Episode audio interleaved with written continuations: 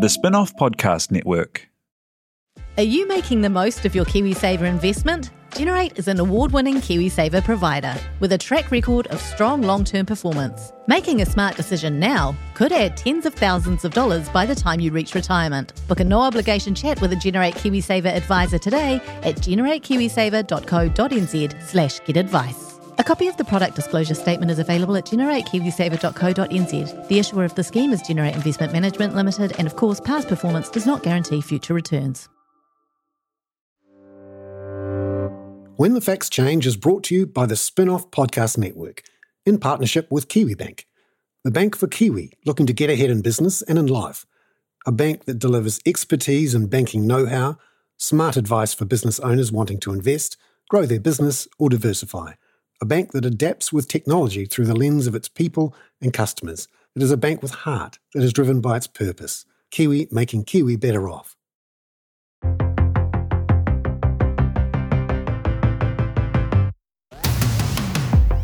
Every morning these days, I get up and check my feeds to see what's happened with the climate. It is absolutely freaking me out is the is the way best way to put it. I look at these charts because I look at charts for fun, but these are not fun charts. They show that the water temperature in the North Atlantic is at record record highs. That air temperatures, particularly in northern hemisphere during the summer of July, have pushed the world's temperatures to the highest they've ever been uh, for a July. And that when you come down to the southern hemisphere, the ice loss in the Antarctic is not just a little bit above average, it's six times above average. Something has been triggered in the climate, and it's now not something that can be put off for very long. In fact, not at all. The rubber has hit the road, and we really, really, really have to be absolutely slamming the brakes on our use of fossil fuels, be it oil, gas, coal. And it's sort of scary that a country like Aotearoa, with enormous amounts of water and dams, at least a couple of years ago, was still importing a million tons of coal from Indonesia to burn in Huntly to keep us warm during the winter. This is frankly not on. And if we're going to get anywhere near our target of not just 100% renewable electricity, but 100% renewable energy, then we have to completely transform how we produce electricity, how we get it around, how we trade it.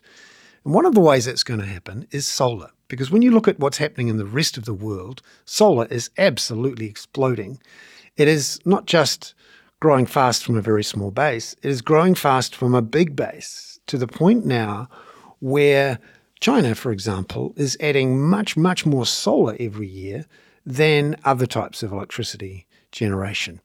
And China's ability to churn out these panels at incredibly low costs has cha- transformed the economics of solar all around the world.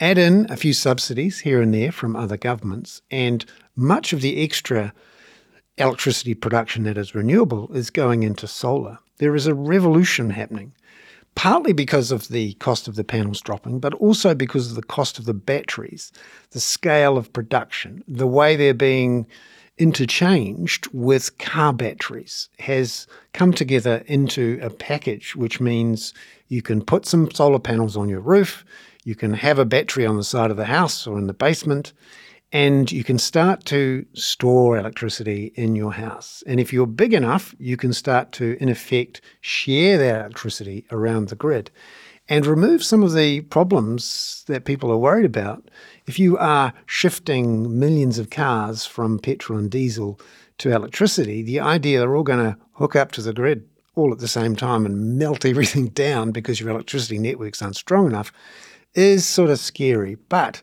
once you start to have batteries and the ability to share the load and to change the demand profile so that when everyone arrives and plugs in their Tesla or whatever it is to the to the power point, it doesn't necessarily take the power then. Maybe it waits till two or three in the morning when no one's using the network and it can get electricity cheap. So I'm really curious about how we're doing our solar transformation in New Zealand because it's taken a lot longer than in other places. The government's purity around not subsidising things has meant there aren't many subsidies for solar. And until now, really, there has been not much focus on massive scale solar electricity uh, additions. It is, though, in the last year or so, we're starting to see a lot more solar farms being planned and some of them being built, and a lot more solar panels on roofs. Solar Zero is now the biggest installer of these solar panels and batteries into grids and is doing some fascinating things, not just with the installation of large numbers of, of uh, solar panel and battery installations in homes, but their business model, which means you don't pay anything up front and you effectively get a locked in price for uh, the life of the panels and the battery. So you don't have to worry about your price being put up by your electricity company. And you can start to do some clever things with the technology behind the meter to try to not just reduce your power bill, but also to help the rest of the community deal with this challenge and be in a position to be able to hook your Tesla up to the wall and not worry about things melting. So, this week I speak to the CEO of Solar Zero, Matt Ward, who gives us an insight into how they're growing so fast without subsidies. That's this week on When the Facts Change. Well, kia ora, and welcome to When the Facts Change to Matt Ward, the CEO of Solar Zero. Fantastic to see you, Matt. Yeah, thanks. Thanks very much for having me. I'm curious about the solar revolution and the idea that we could electrify Aotearoa with solar and deal with some of the issues that solar wind have, wind intermittency, but also try to you know create new ways to generate power apart from our quite centralized system that we have at the moment. Could you explain for people how Solar Zero operates from a customer's point of view? Yeah, happy to.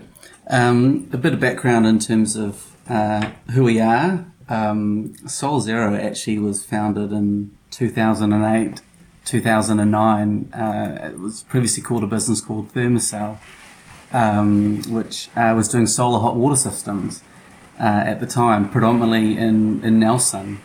Um, and then Andy Booth, our founder, uh, bless his heart, uh, he uh, went from Greenpeace and chasing boats and what have you and settled in uh, in New Zealand with his lovely wife and raised his family here, decided to democratise access to, to solar and so started doing uh, solar systems uh, through New Zealand and the in the Pacific. Um, but very much encountered the problem that uh, solar was expensive.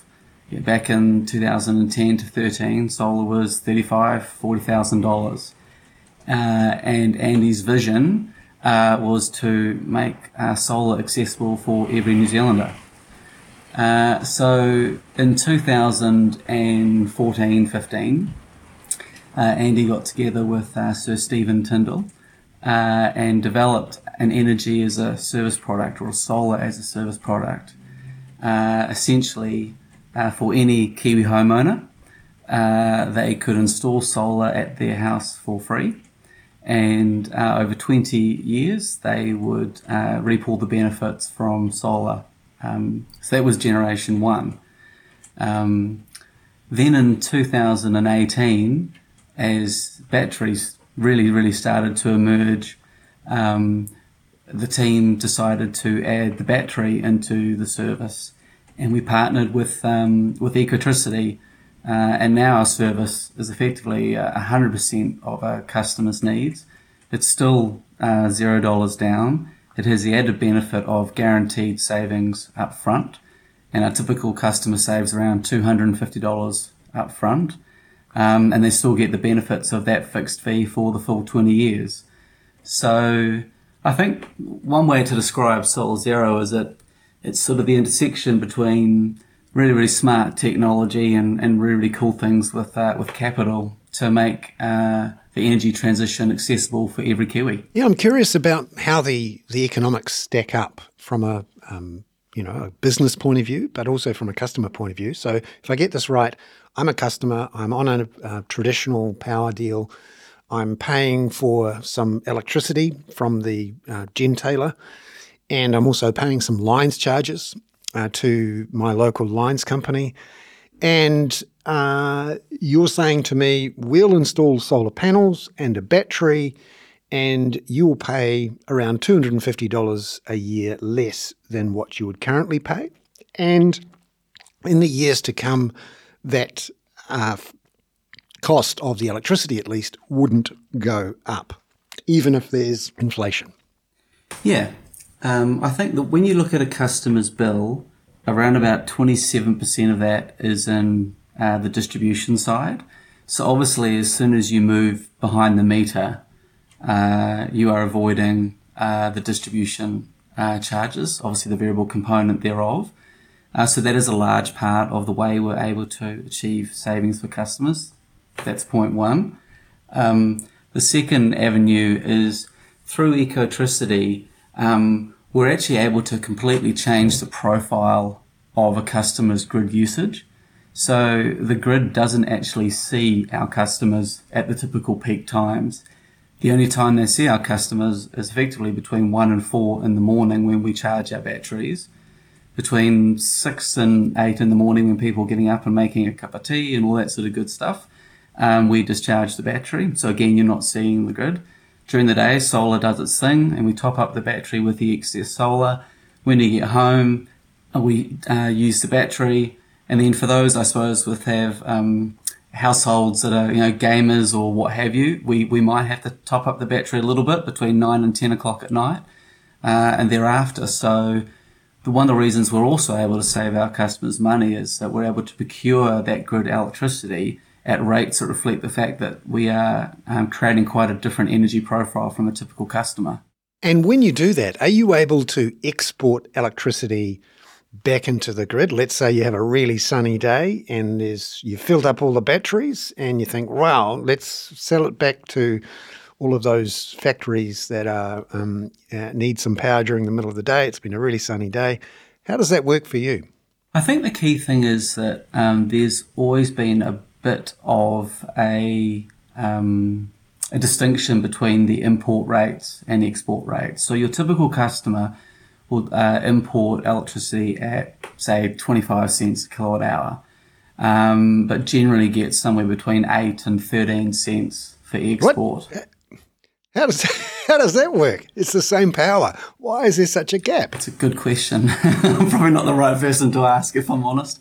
So, so therefore, we actually uh, the first thing we do with any excess solar is we keep that battery charged so that you can use it at periods of peak pricing we will only export uh, effectively if the battery is charged and or we think that there's the ability to um, do some market uh, arbitrage when you see periods of very, very high pricing that we think um, the customer can benefit from.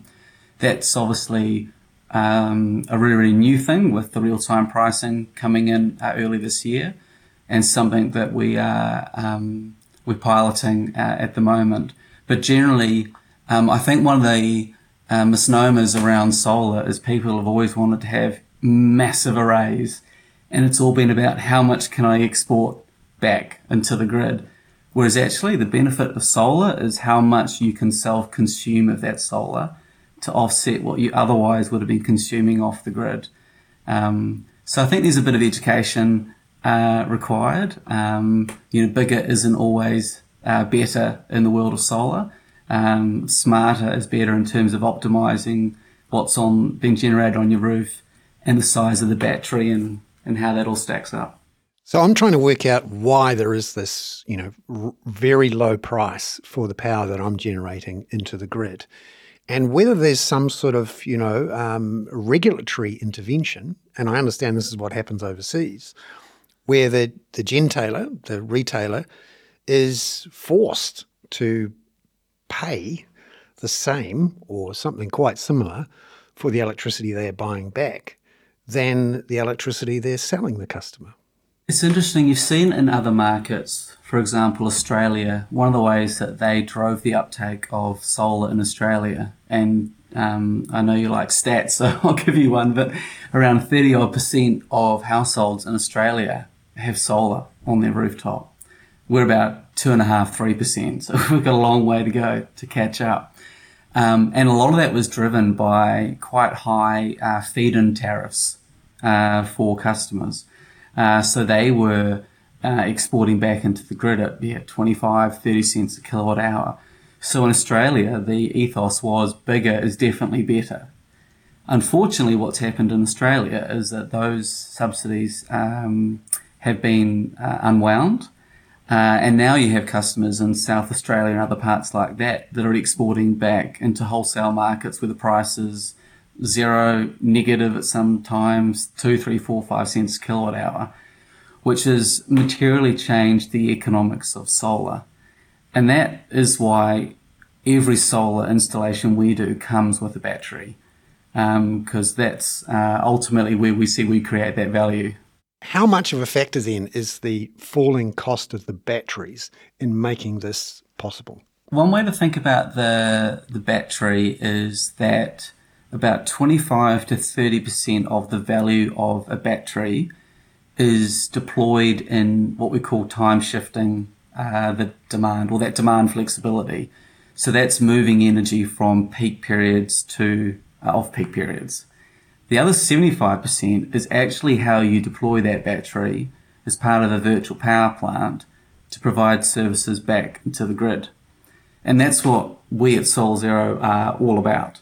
So last year we went live in the uh, SIR and FIR markets or the reserves markets. Um, and we were the first people that we know about globally to use uh, distributed residential batteries to do that.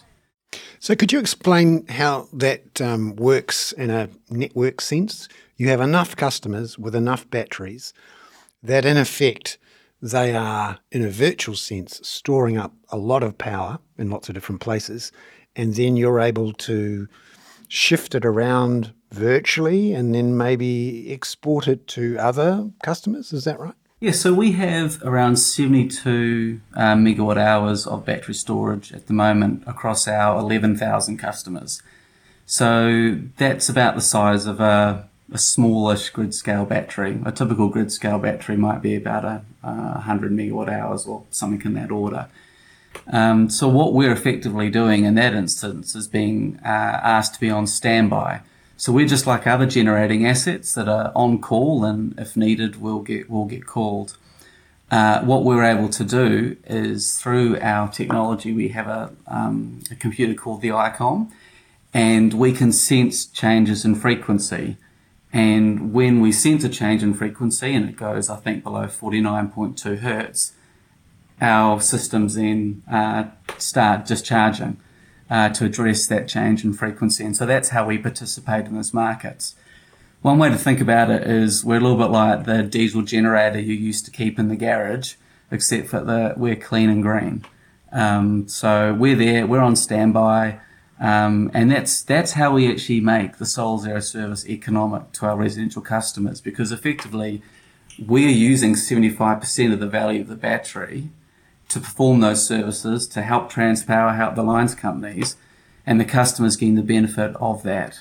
Um, because to be honest, if you if you weren't able to do that stuff right now, you wouldn't buy uh, a battery purely to time shift in a residential setting, uh, unless you had um, you know big emotional drivers around security, stability, and what have you. But if you're purely doing the economics of it, um, unless you can do what we do, um, you would just be a solar only uh, uh, in, installation. And that's the beauty of the Solar Zero model is we like to think of it as a, a bi-directional model. On one side, we're looking after our customers and we're providing them clean, green energy, saving them money and what have you. Uh, and the way we do that is that we're also deploying that fleet of batteries or the virtual power plant as we call it to support Transpower and the like. A recent example of this is actually we were working with um, Ara Ake, who are absolutely fantastic to work with, uh, and the guys at Transpower and the EA. And we developed a, a winter peaking product. Um, effectively, uh, we're using the dispatchable notified load uh, framework that was introduced back in May, April, whenever it was, for the real time pricing. And again, we're able to receive a low residual uh, notice from Transpower, and that tells us to get all the batteries ready. And then those batteries are configured to discharge when the real time price hits $3,000 uh, a megawatt hour.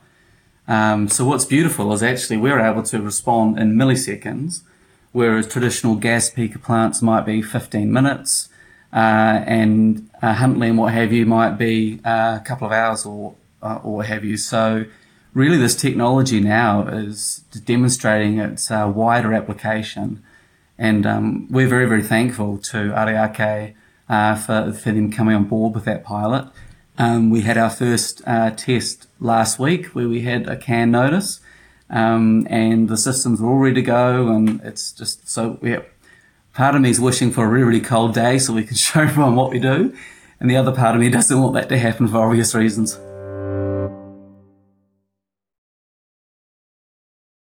When the Facts Change is brought to you in partnership with KiwiBank to help you understand the issues affecting the economy. And that's what their team of experts is here to do too.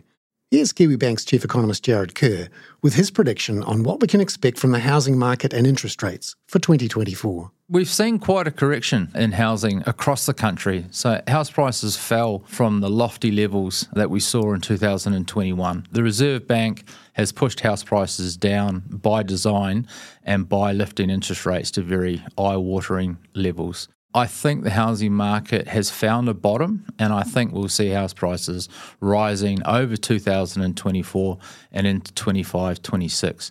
The housing market will be better balanced. We have seen a, a, surge in migrants, which is adding demand to the housing market. And I think we'll see house prices naturally lift on the back of that surge in migration and uh, hopefully an easing in interest rates later on. Visit kiwibank.co.nz to stay up to date with detailed economic analysis and forecasts from Jarrod and other KiwiBank experts. They take big issues from both here and overseas and make them relevant to Kiwi businesses. Ready to rediscover the joys of cycling? With over 300 kilometres of cycle paths across Tamaki Makaurau, Jumping on your bike and going for a ride is such a fun way to discover the city from a different perspective. Cycling is getting more and more popular across Auckland, so now's a great time to join the hype and give cycling a go. Head to at.govt forward slash cycling to find your nearest cycleway today.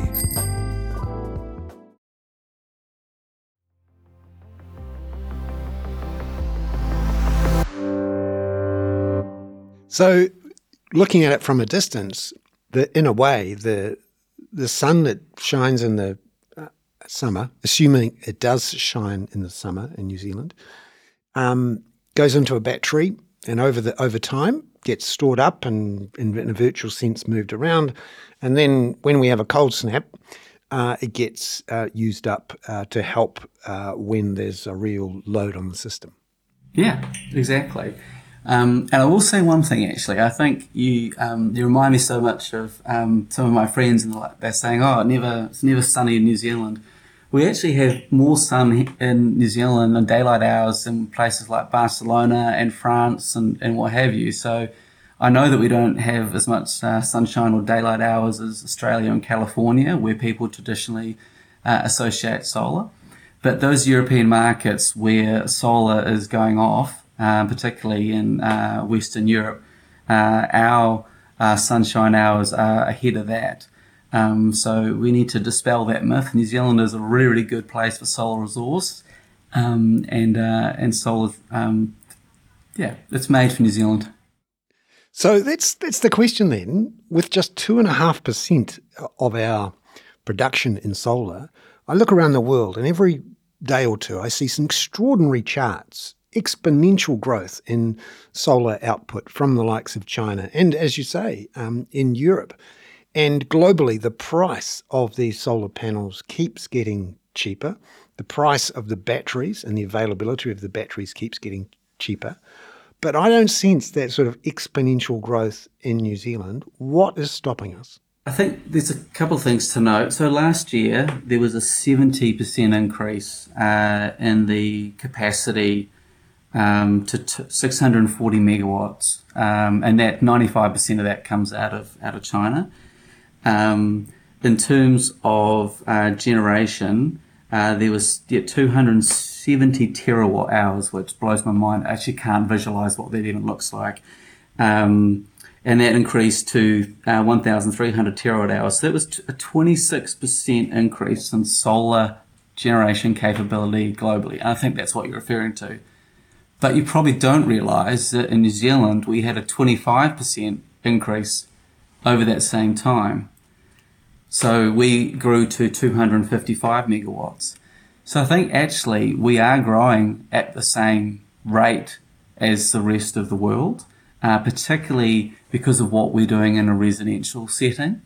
Um, the size of our virtual power plant is larger on a per capita basis than virtually anywhere in the world, including California, Australia, and what have you.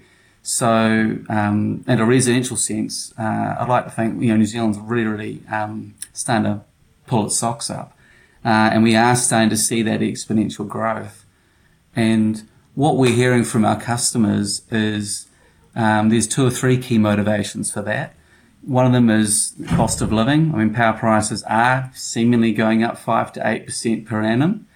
And then, of course, if you overlay that with the 70% reduction in solar and 85% reduction in batteries, then those economics are improving all the time. Uh, and the level of savings we can offer customers is literally improving on a, on a six monthly basis. And the other key thing that we're hearing from our customers, particularly post Cyclone Gabrielle, is that energy security is becoming more and more important to them as well. And so during Cyclone Gabrielle, we had 3,000 customers, so basically about a third of our customer base. They lost power at the grid. However, uh, and the average length of time was about 25 hours actually. However, for 97.5% of the time, our customers were able to power on through, some for right up to five or six days. So we had these great stories. Um, my, my favorite is Erin and, and Huntly. She's ex Christchurch. She actually looks out over the Huntly power station.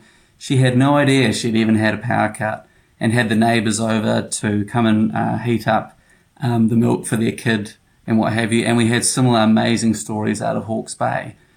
And I think as New Zealanders, we've taken energy uh, for granted. We always have just thought if I flick the switch, it will come on.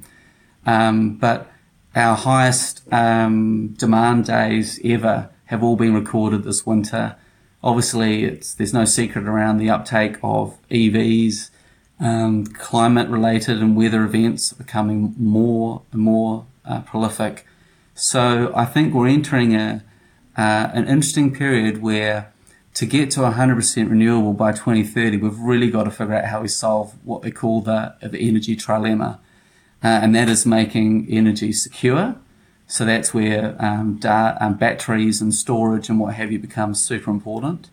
Um, making it affordable um, because we can't just build things at any cost and pass that on to the customer. And obviously, the third limb is obviously the re- renewable limb uh, as well. I'm curious about um, how uh, this can be done much faster, though, and whether the government as they have in other countries, need to get in and provide a subsidy to essentially put the chicken before the egg and to really turbocharge it.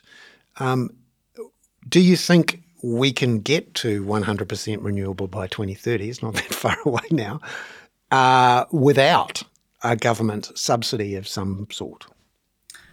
Um, I think just to provide a bit of context, I mean, at Solar Zero this month, uh, in August, we will do 400 installations from the top of the North Island to the bottom of the South Island.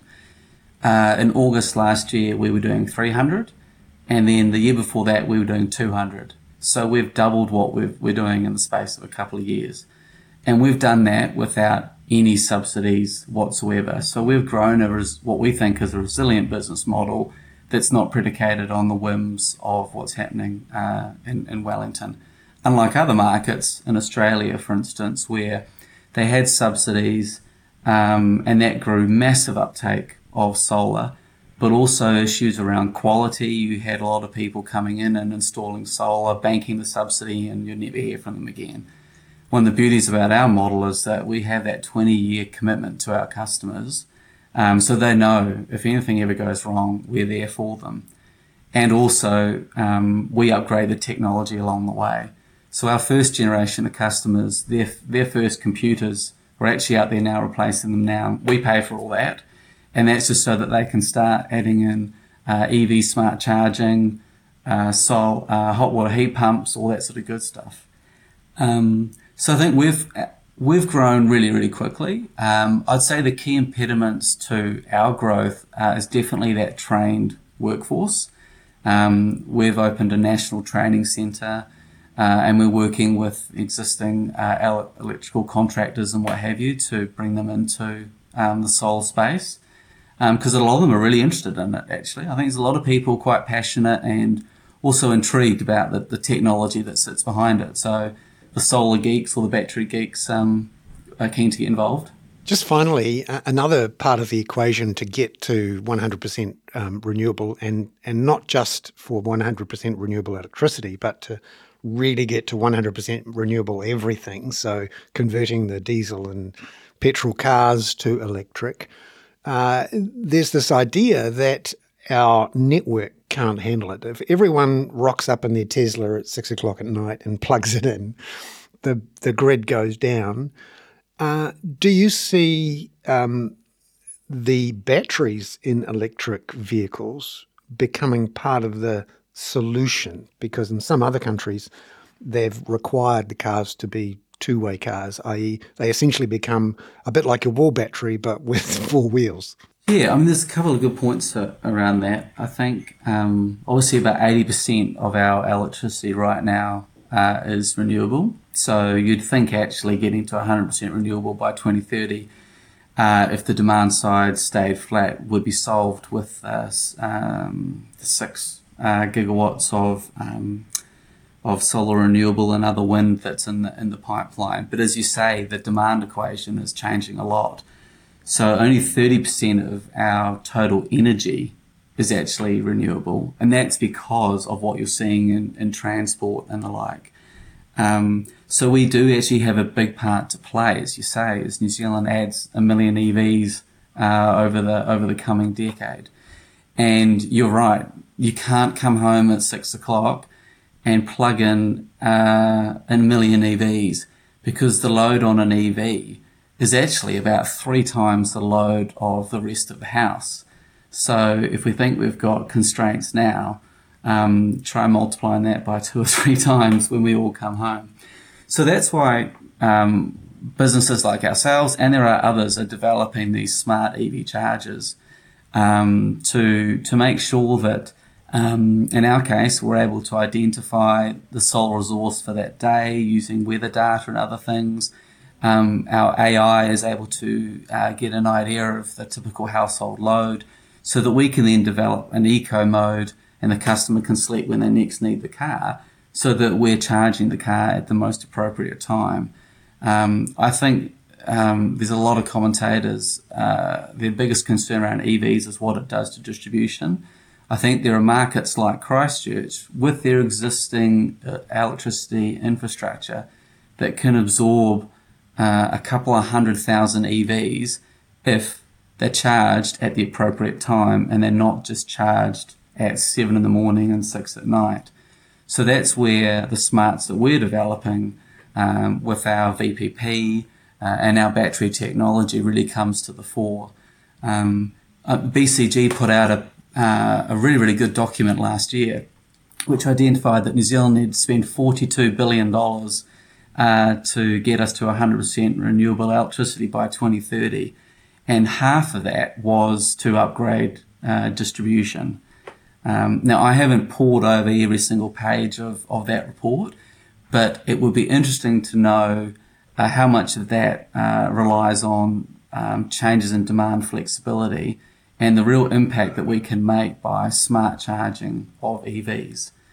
Um, to the second part of your question around using uh, the EVs as batteries themselves, absolutely, that, that has a role to play in future.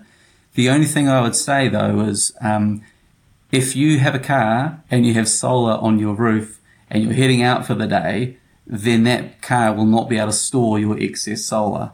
Um, so that's where there's definitely a role for stationary batteries uh, as well and into the foreseeable future. Matt Ward from Solar Zero, thank you very much for being on When the Facts Change. My pleasure. Thanks for having me.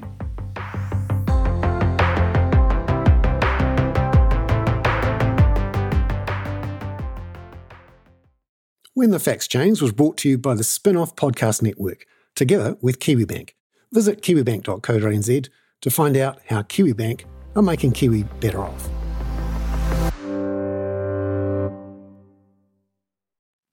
Kia ora e te iwi, Te Aihe Butler here, podcast manager at The Spinoff. If you enjoy listening to our podcasts, consider supporting our mahi by signing up to become a spin-off member at thespinoff.co.nz slash donate. The Spinoff Podcast Network.